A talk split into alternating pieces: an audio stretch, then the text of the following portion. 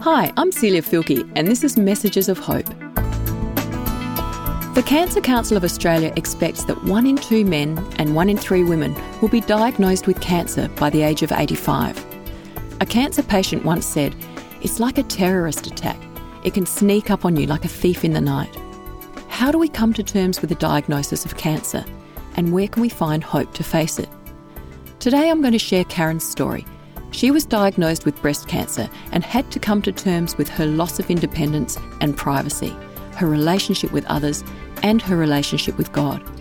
If you're suffering from cancer or know someone who is, you'll be encouraged by the hope she found, which gave her the strength to cope with her ordeal.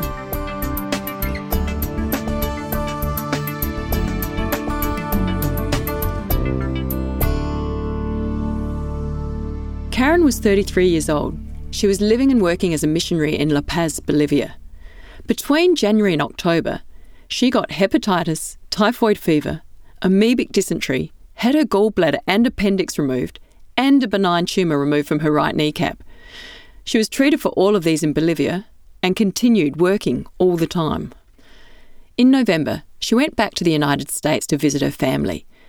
About 10:30 one night, she was taking a bath and shaving under her arms when she felt a hard, immovable lump in her breast. Suddenly, the warm water that had been relaxing her body felt very cold. Fearing what the lump might indicate, she jumped out of the bath and called a friend who was a nurse. She happened to have a doctor's appointment the next morning for something else, so her friend urged her to tell the doctor about the lump. The doctor examined it and then sent her on a whirlwind of additional tests. Her final doctor's visit that day was with a surgeon.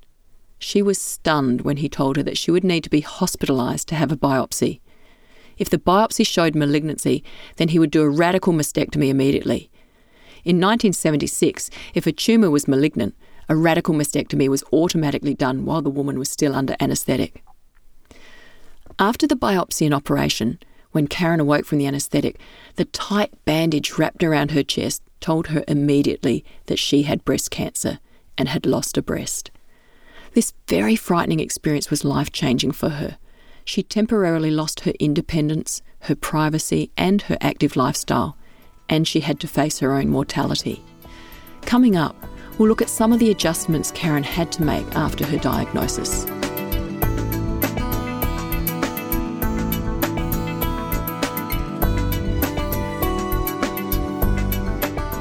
Karen found losing her independence very difficult.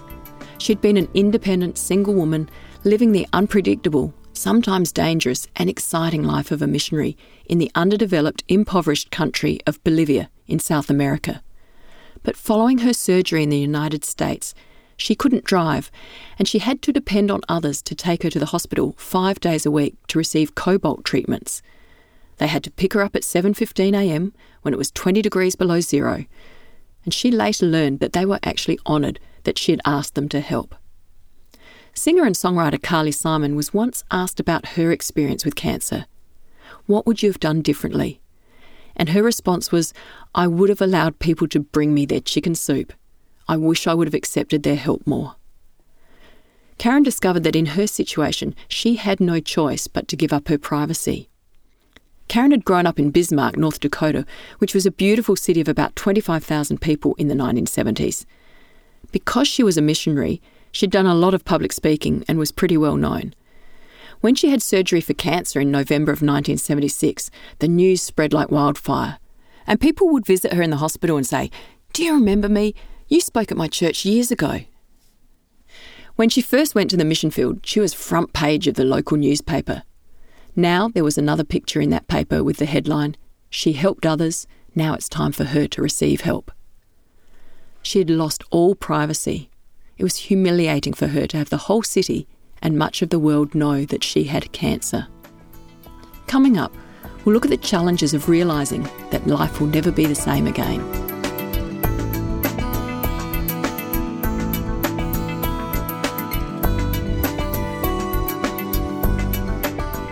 Coming to terms with a diagnosis of cancer is difficult, but that's not all you have to come to terms with.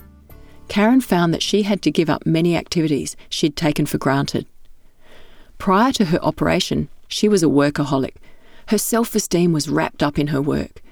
The surgery and radiation treatments delayed her return to Bolivia for four long months. She feared that her missionary career was over, especially when she heard that her work was being turned over to other missionaries. In her grief and anger, she failed to see the tender words, until Karen returns. She found that other people needed to make decisions for her about her activity level following surgery and treatments. They weren't trying to interfere with or run her life.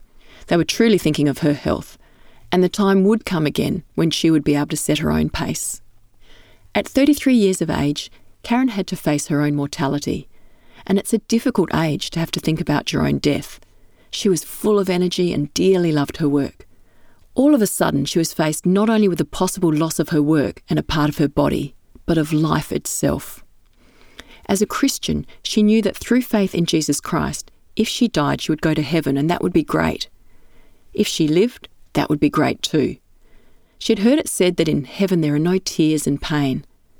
If this is true, and she believed it was, death would set her free from cancer and all the pain and fear that it brought.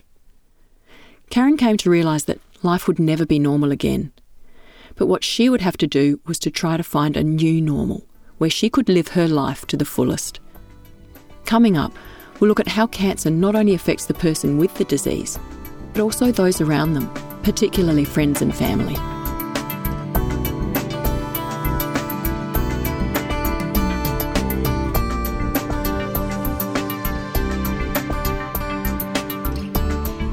One of the very difficult things about cancer is how the diagnosis of the fact that you have cancer affects those people around you.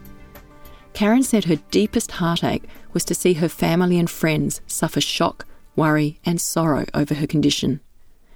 She found that her cancer actually scared some people away. The first Sunday that she went back to church after her surgery, she found people didn't want to talk to her. In fact, they walked away from her or avoided her completely. And this really hurt her deeply until she realised that they were avoiding her because they didn't know what to say. Many were in shock and dealing with their own emotions. Billy Graham wrote in his autobiography, Just As I Am, that when people get sick and suffer, they will either turn away from God in anger and bitterness, or they grow closer to Him in trust and confidence. Karen chose to replace the three most dreadful C's cancer, cobalt, and chemotherapy with the most powerful victorious C, Christ. Her battle with cancer became a mountaintop experience in her relationship with God. We also have that choice. Trials such as cancer are not enemies of faith, but opportunities to experience God's faithfulness. Sometimes it takes an illness to make us realise we need God. God created us and He cares about what's happening to us. He is with you now and wants to give you the strength, encouragement, and love that you need. He invites you to give all your problems, even cancer, to Him. He says, Come to me, all you who are weary and burdened, and I will give you rest. Karen's mother once said to her, I wish I could carry this burden for you. I can't, but Jesus can and will. He knows about scars, hurts, and pain. If you don't know that Jesus Christ has won the victory for you over sin and death, let him take your heavy burdens as he walks with you through your illness. With Jesus in your heart, you don't have to face the future alone. He promises to be with you every step of the way, every day.